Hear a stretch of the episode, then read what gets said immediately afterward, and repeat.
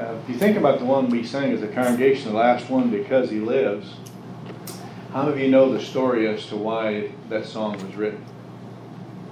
If you remember the second stanza, it talks about holding a newborn child. Uh, Bill and Gloria Gaither just had their son born during a very tough time in our country and the world, and that's because that's when he wrote the song. We are in a tough time in the world today, but because he lives, we can face things too. So it meant, that song meant a lot to me in 1974. I was having a in college, and at that time we were not allowed to use erasable bond or anything. It was just strictly an old manual typewriter. And anytime you if you had three spelling mistakes or any type of mistake on the entire paper was a letter grade. So I was typing a paper, and all I had was a record player with only one record. That record. so I started that paper over 15, 17 times before I finally got it done. So, needless to say, that song, you know, every time I think about it, thinks about that, that paper before the computer days. And obviously the one she sang too with Peter, uh, just out of forgiveness. It was interesting in the uh, this past week. I was at uh, I was off Friday, uh, being Good Friday. The uh, refinery gave us off, so I went to have breakfast with a friend of mine, and uh, he wanted to know why I was off on Friday. I said, "Well, it's Good Friday." Didn't really understand why I was off. the waitress said, "Well, what's Good Friday?" I kind of wondering, you know, I thought everybody knew what Good Friday was. Obviously, they didn't. And later the day, I was listening to the radio, and a person came on and said, uh, Easter and Christmas are just made up church holidays. So you stop and you think about it. We are in a world where a lot of people do not believe in all these different things. So, what about it? Can you? Uh, what do you say to people who do not believe or do not even know of Good Friday, who do not know of Easter, don't know what it's for? and how important is it? And I think it's important to really stop and you think about it. Is it a fact or is it fiction? And then what do you do with it? If it is factual, what do you do with it? So I want to think about it. We'll just answer some of those. We've uh, stopped and I thought about it. This, uh, including the sunrise services, has probably been 25, 28 times that I've had an Easter service. So you think about it. What do you do that's a little different than last week, last year? we always want to present the Easter story, but we also want to make it uh, as fresh as we can. So first of all, I think about the fact or fiction.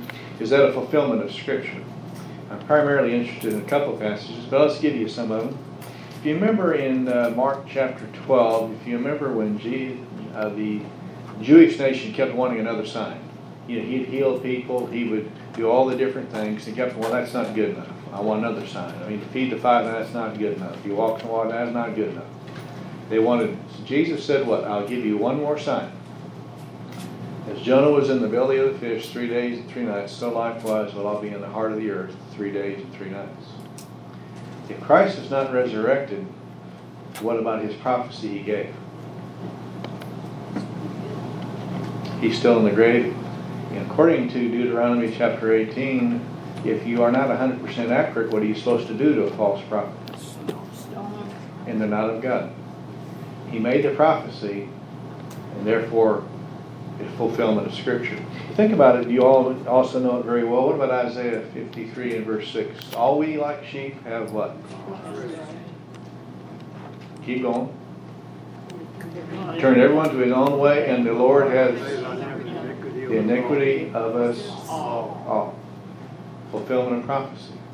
If you know, the Old Testament is required of a, a lamb, and obviously 100%. If he's not, uh, if he's not 100% without sin, it's not a sinless sacrifice. He didn't die for your sins. Fulfillment of prophecy. Christ died for our sins, not only ours, but that of everyone else. You think about it. What about another one? Look over in John 3. We know John 3:16 real well, but how of us look at the text around it? John chapter 3, again, the fulfillment of Scripture.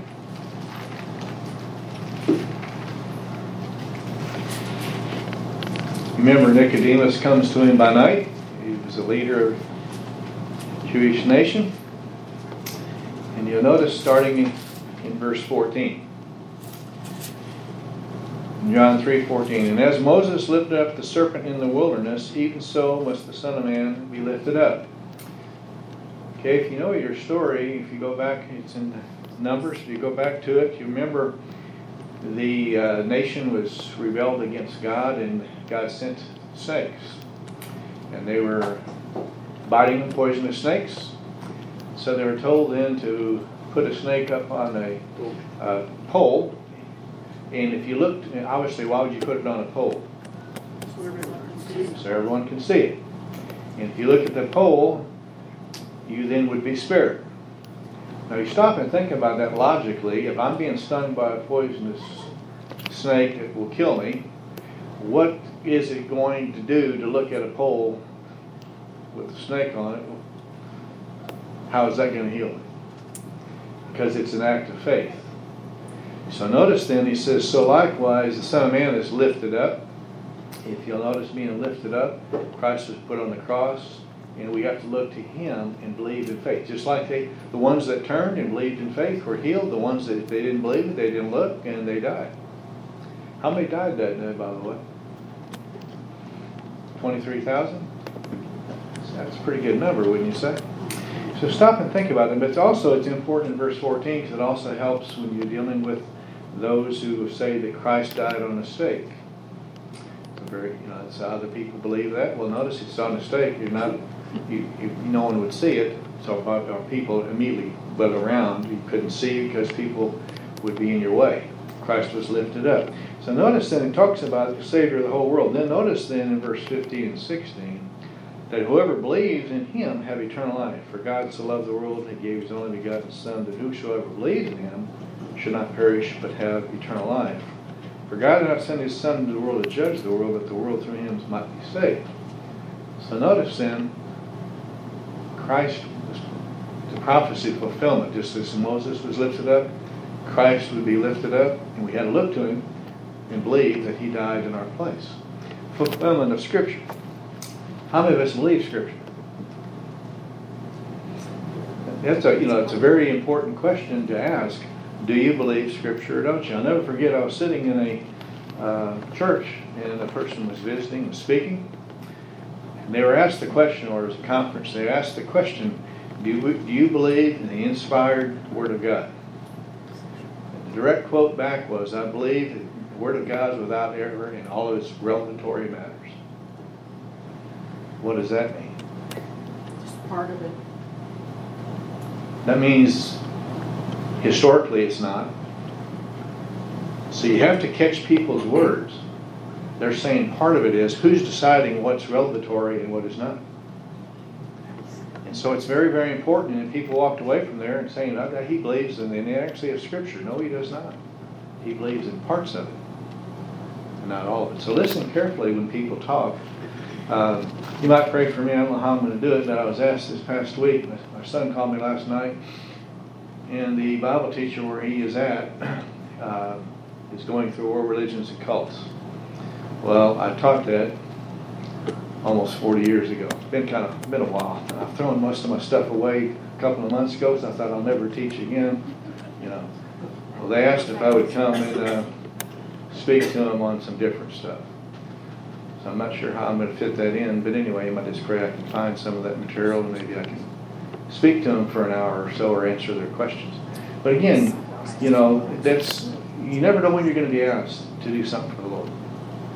We can always say I can't, but with God's help, you can. So think about it. So first of all the fulfillment of Scripture. Look over 1 Corinthians 15, the second one and I'd like to look what I really would like for us to talk about. So first of all, fulfillment of Scripture.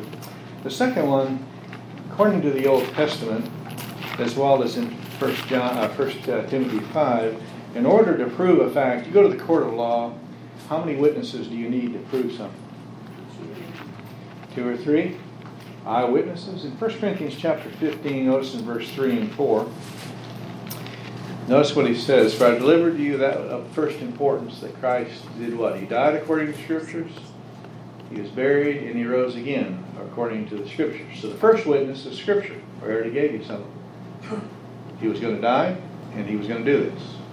Daniel 9 tells you he was going to come, and he was going to die. Prophesied long before. That's the reason why Christ set his face towards Jerusalem. There was a time frame with which was prophesied of when he would be here. 483 years from the time of the signing of the covenant with and under Nebuchadnezzar to rebuild. 483 years later, Christ would be here. That's why Christ said, search scriptures and you'll see. How did the uh, wise men know where to find Jesus? Because Micah chapter 5 told you he'd be in Bethlehem. Fulfillment of Scripture. But notice when you get down, what at verse, verse 5 and 6. And he appeared to Cephas, then to the twelve, and he appeared to more than 500 brethren at one time, most of whom remain until now, but some have fallen asleep or are dead. Well, if 500 eyewitnesses come forward and tell you about something, would you think it might be true? You know, you got 500 eyewitnesses that'll come forward. But the question is, say, oh, but these are all believers. They believe in Jesus. Well, Paul thought ahead, so look at the next verse. Then he appeared to James. James, according to John 6, did not believe in him.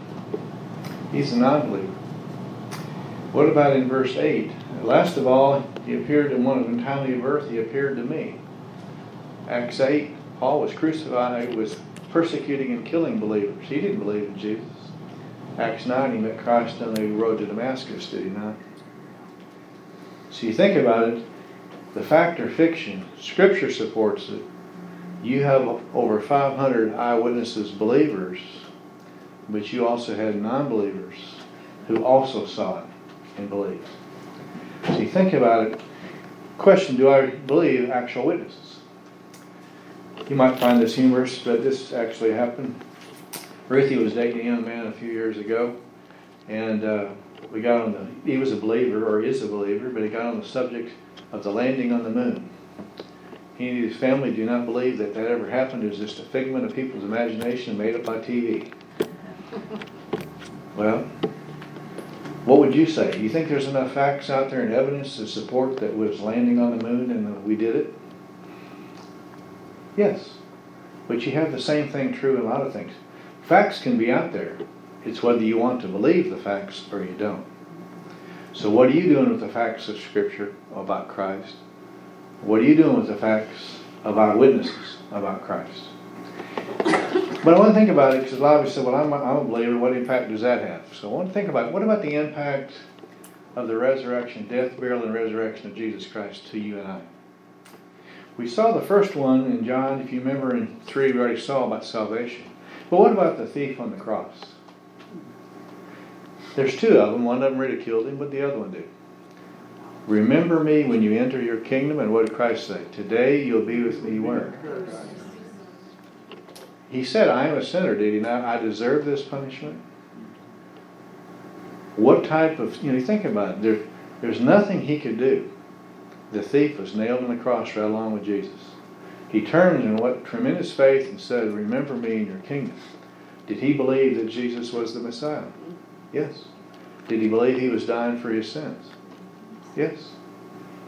And it brought salvation. The same thing for you and I. How many of us have not done it? We always think we have tomorrow. It doesn't matter.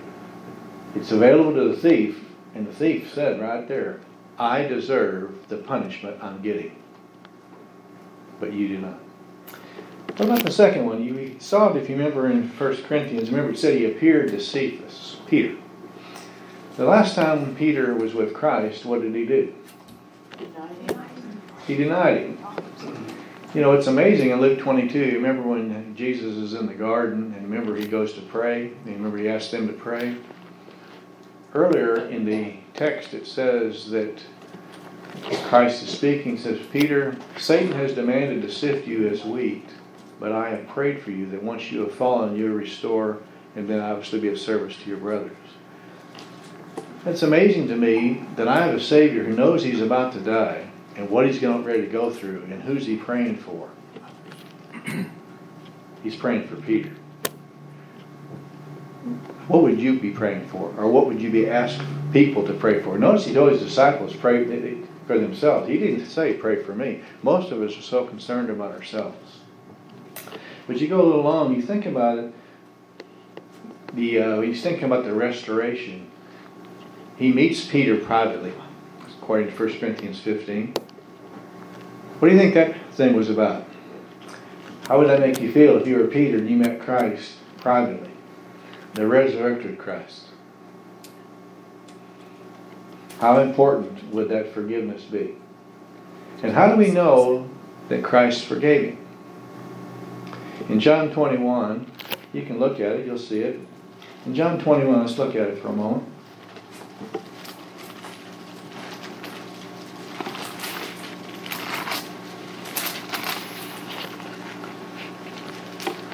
If you remember, they'd gone fishing.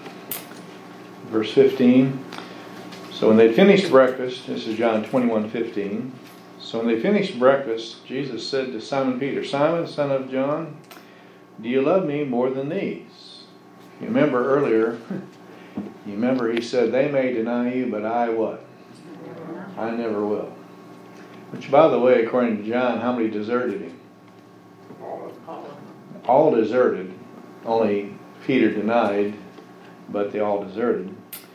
You notice what he says. Uh, yes, Lord. You notice he makes the correction. Yes, Lord. You know that I love you. He didn't say I love you more than them. That's what he said before. Others may, but I won't. What does Jesus then say? Tend what? What is the most important possession a shepherd has? And Jesus is about to leave, and what's he telling Peter? Take care of my sheep. You go on to 16, same thing, you ask him again, you notice what he says to him then Shepherd my sheep. As a shepherd, what do you have to do? Do you have to provide for them? Do you have to protect them? Notice then, Peter, you can't run. You got to protect, which Peter obviously does, and he, uh, according to tradition, was crucified upside down. I think about it. All the disciples, uh, really, uh, the uh, twelve, really suffered some really uh, difficult things for God. But think about it. How important would that restoration be to Peter? Have any of, how about you and I? Have any of us blown it as Christians? I guess just one. Okay, two hands. Okay. How many of us are thankful for that restoration? I mean, he, that's why you have 1 John 1 9. We confess our sins to restore fellowship. We're still part of the family, but just like with in a family, you can have rifts, different things. You're still part of the family, but the restoration of fellowship. And Jesus goes to him. Peter didn't go to Jesus. Jesus went to Peter. Amazing. Think about the restoration. What about Thanksgiving? How many of us are thankful for what he did for us? If you remember, it's been a, uh, Matthew 26. It's also in John 12. If you remember, Mary comes. We know it's Mary because of what happens in John 12, six days before Passover, so roughly a week before his death. You remember she takes the perfume. What does she do with the perfume? Pours it all over him, and then what does Judas say? Should have been sold. Should have been sold and given to the poor. John tells us he was saying that because he wanted to take the money, he was pilfering the box. Although it's amazing, notice the rest of the disciples went along with who? with Judas. Now, what's the, according to John 12, it's a, well, it was worth one denarii, and then it says 300. So it's one year's salary of a rural worker at that time. What's a rural worker in the United States make? If we said $15 an hour, that's how much in a year? A little over $30,000. Now, if any one of us took perfume that cost $30,000 and went and poured it on Jesus as a thanksgiving or poured it out on the ground, did whatever, gave it to the Lord, what would the rest of the people in our congregation think? Are you out? You were crazy. Yeah. Were crazy. But it's interesting, Jesus says what? Anywhere the gospel is being presented, this story will be given. And it's in all the different, he's in the gospel. It was remembered. But notice, she recognizes what Jesus is about to do. And a thanksgiving not only for raising her brother from the dead, but what he is she he's about to do for her and her family and her loved one. She does that. What are you and I willing to give? How do you show your thankfulness? You know, it's amazing. I told you this, to, you know, just about the, the cat and the that uh, Ruthie uh, saved, the same one that Mike did, saved the dog. It's amazing the devotion that those two animals have for those individuals. Different than anybody else. To devote, but how many of us are that devoted and thankful for what God's done? Or are we like the ten lepers? How many of them came back to thank Jesus? Just one. How thankful are we? And, and how do we show it? Another one you think about, what about the transformations? So you have the salvations in one impact, the restorations another, thanksgivings another. Transformation. Think about it, James. James, the half, uh, you know, the uh, brother of Christ, Mary's son, and also Jude. If you remember, according to John six, they were not believers. According to we just read it in 1 Corinthians 15, he meets Christ. In Acts chapter 1, you find that James and Jude and the rest of the family are now believers. What made them change their mind? They recognized and they met the risen Savior and recognized what he was saying was true. Then what happens? According to Acts 15, he becomes a leader in the church, leads the Jerusalem Council. In Galatians chapter 2, Peter says he's a pillar of the faith of the Jerusalem church. In James chapter 1, he says, I'm a bondservant of Jesus Christ, and he writes scripture. You think about it? What kind of transformation does that show in a person? From not believing to becoming a leader in the church, and the Holy Spirit even uses to write scripture and he doesn't ever say, I'm a brother of Jesus. He says, I'm a slave of Jesus. What kind of transformation? That's an amazing transformation you think about it.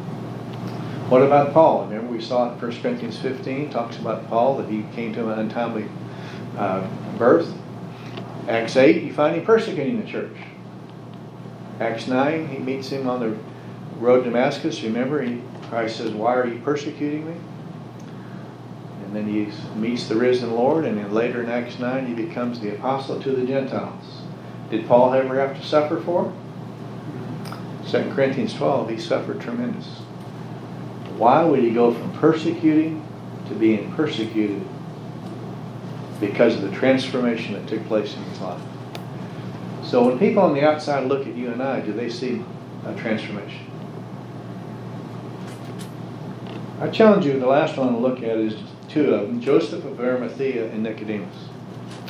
Let's just look at a few passages. Look over in Mark chapter uh, 15. We'll look at three passages. Mark chapter 15. By the way, this story is in all four Gospels.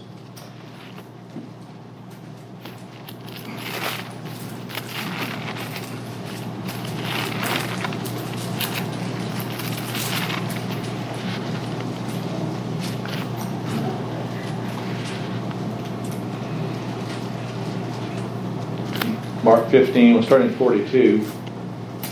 And when evening had already come, because it was preparation day, that is, the day before the Sabbath, which would mean what day? Friday. Friday. Why is it called Good Friday? Because Christ died on Friday. Joseph of Arimathea came, a prominent member of the council, who himself was waiting for the kingdom of God he gathered up courage and went in before Pilate and asked for the body. Notice he gathered up courage. He was a secret follower of Christ. Notice he believed in the truth. He believed in Christ. But what happens if he now stands up and asks for the body? What do you think his place on the council is going to be? You think it cost him dearly? It cost him. A prominent member, and when he goes against what they say, it's going to cost him. But he hadn't done it yet.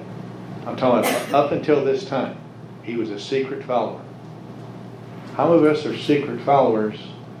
We've believed, but we're not willing or have not yet been willing to stand up and say things for Christ.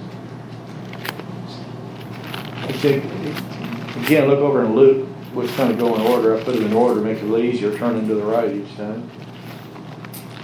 It's in Matthew also, but we'll uh, skip Matthew. Look over in uh, Luke 23.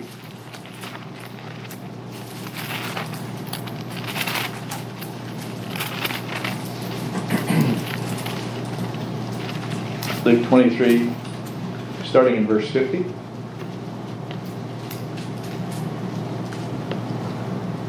Behold, a man named Joseph was a member of the council, of a good and righteous man. Which, by the way, is that under the inspiration of the Holy Spirit? You ever wonder what would be written beside your name if it was under the inspiration of the Holy Spirit? Would it say good and righteous? Notice he said he did not consent with their plan and action, talks, talking about the, the with Judas and then betrayal and crucifixion. So he doesn't go along with it, but with 70, he vote didn't matter. A man of Arimathea, which would be outside of Lydia, a city of the Jews, who was waiting for the kingdom of God, this man went to Pilate and asked for the body. He took it down, wrapped it in linen cloth, and laid him in a tomb cut out of rock where no man had it ever laid. The other passage says it was his own tomb He builds up enough courage. He's a righteous man. He stands up and he asks for the body. Which, by the way, if it's just before Passover, you touch you touch a dead body. What happens to you? You're unclean. Can you participate in the Passover? Why would that not matter to Joseph his whole life? He would have been part of the Passover because he recognizes the true Passover lamb just did what for him. Look over in John just for a moment. John 19.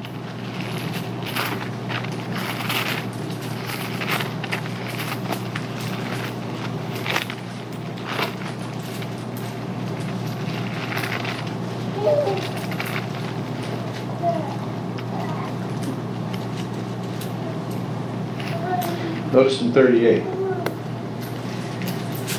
And after these things, is John 19 38, Joseph Arimathea, being a disciple of Jesus, but a secret one. Okay? He's not secret anymore, though. For fear of the Jews, asked Pilate that he might take away the body of Jesus. And Pilate granted permission. He came, therefore, took away the body. and Nicodemus, who also came to him by night. Remember in John 3? Another member of the Sanhedrin. But notice now, when they take the body and they do this, it's now public. Everybody's going to know. They cost them their place on the Sanhedrin, but they're not public, and everybody knows it. Notice what they do. And then by night, bringing a mixture of myrrh, aloes, about 100 pounds of weight, which obviously would be a large sum.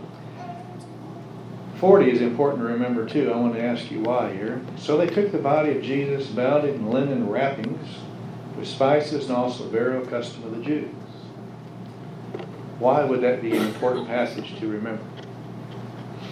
Wrappings singular or plural? Plural, because that was the way they did it. Wrapping, they take a piece of cloth and wrap it, and they finish it, they'd wrap another one, then they get another piece and wrap until they got the whole body. Shroud of Turin is made up of how many pieces? One. Is the Shroud of Turin the one of Jesus? No. Just look at Scripture, it'll answer it for you. So you think about it, Joseph Arimathea, did he have a transformation? Did Nicodemus have a transformation? They did, didn't they? They went from being secret to believers. By the way, could they have continued to be a secret believer? You say no, why couldn't they? Could they have continued to believe? Did any, were they required to go take the body? They could, they could still believe that Jesus died. They could still believe that he did these things. But notice there's a time we need to stand up. And no matter what it costs, we need to. And they made that choice. Another one, you stop and think about. When Jesus, you remember, he'd been beaten and he was carrying his own cross, and what happened? He could no longer carry it. So who was pressed into service? What individual? Simon of Cyrene. Cyrene is North Africa. They came, Simon and his family then came to Jerusalem for the Passover. He was an innocent uh, bypass uh, standard standing there. Why do I bring him up? Look over in Romans chapter 16.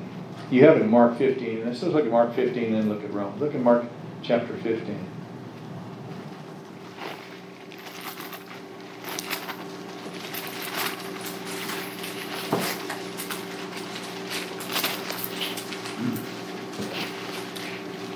Mark 15, 21. And they pressed into service that by a passerby coming from the country, Simon of Cyrene, the father of Alexander and Rufus, to bear his cross. It's an important thing to remember. The father of who? Alexander and Rufus. Alexander and Rufus. Why would that be mentioned? Did they work for Herod? Look over in Romans 16. Paul writes the book of Romans.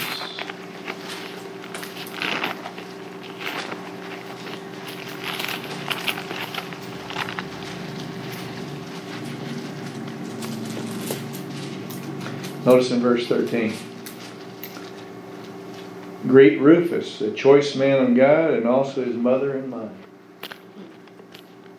Simon of Cyrene was coming for the Passover He's pressed into service, and who does he meet? He's not coming just for, you know, you think about it, he meets the risen Lord, and he accepts him as his true Passover lamb, and it affects his family. And notice Rufus and Alexander and his wife become prominent members of the Christian church. How many of us just happen to be somewhere that God then has something for you and I to do? how many of us would have been loving to come to the Jerusalem? And if you remember, it was required by Roman law. If a soldier told you to do something, you had to do it. And how many of you would love to just grab this old this cross and start carrying it? How many of you might have had a few choice words to say along the way, at least under your breath? Did it change and transform Simon and his family's life? What happens? Things can happen in our life that can be transforming that God has placed us in the right place at the right time to change us. What are we going to do with it? Let's think about it then. Fact or fiction? Do I believe Scripture and do I believe eyewitnesses that Jesus is the Son of God who died in place for me? Another one, if I have blown it, can God still use me? I need to have a meeting with the risen Lord, don't I? And confess it, and be restored. All right. How have I or can I show my thanks for what He's done for me? What can I do? How many of us believe that God owns everything? So if He asked for one year's wage of you, what would you do? That's my retirement. Well, if he asked for it, what will we do? It's an interesting question because who ultimately takes care of us? Maybe I have been a silent follower of Christ. Are you ready today to make a public stand? We don't know how, we may not know or whatever. And also, how many of you are willing to say, Lord, if you bring me a, like Simon, an in, innocent bystander, but I'm really willing to carry the cross to be served for you and change my life and my family. I'm ready if you'll bring it in my life.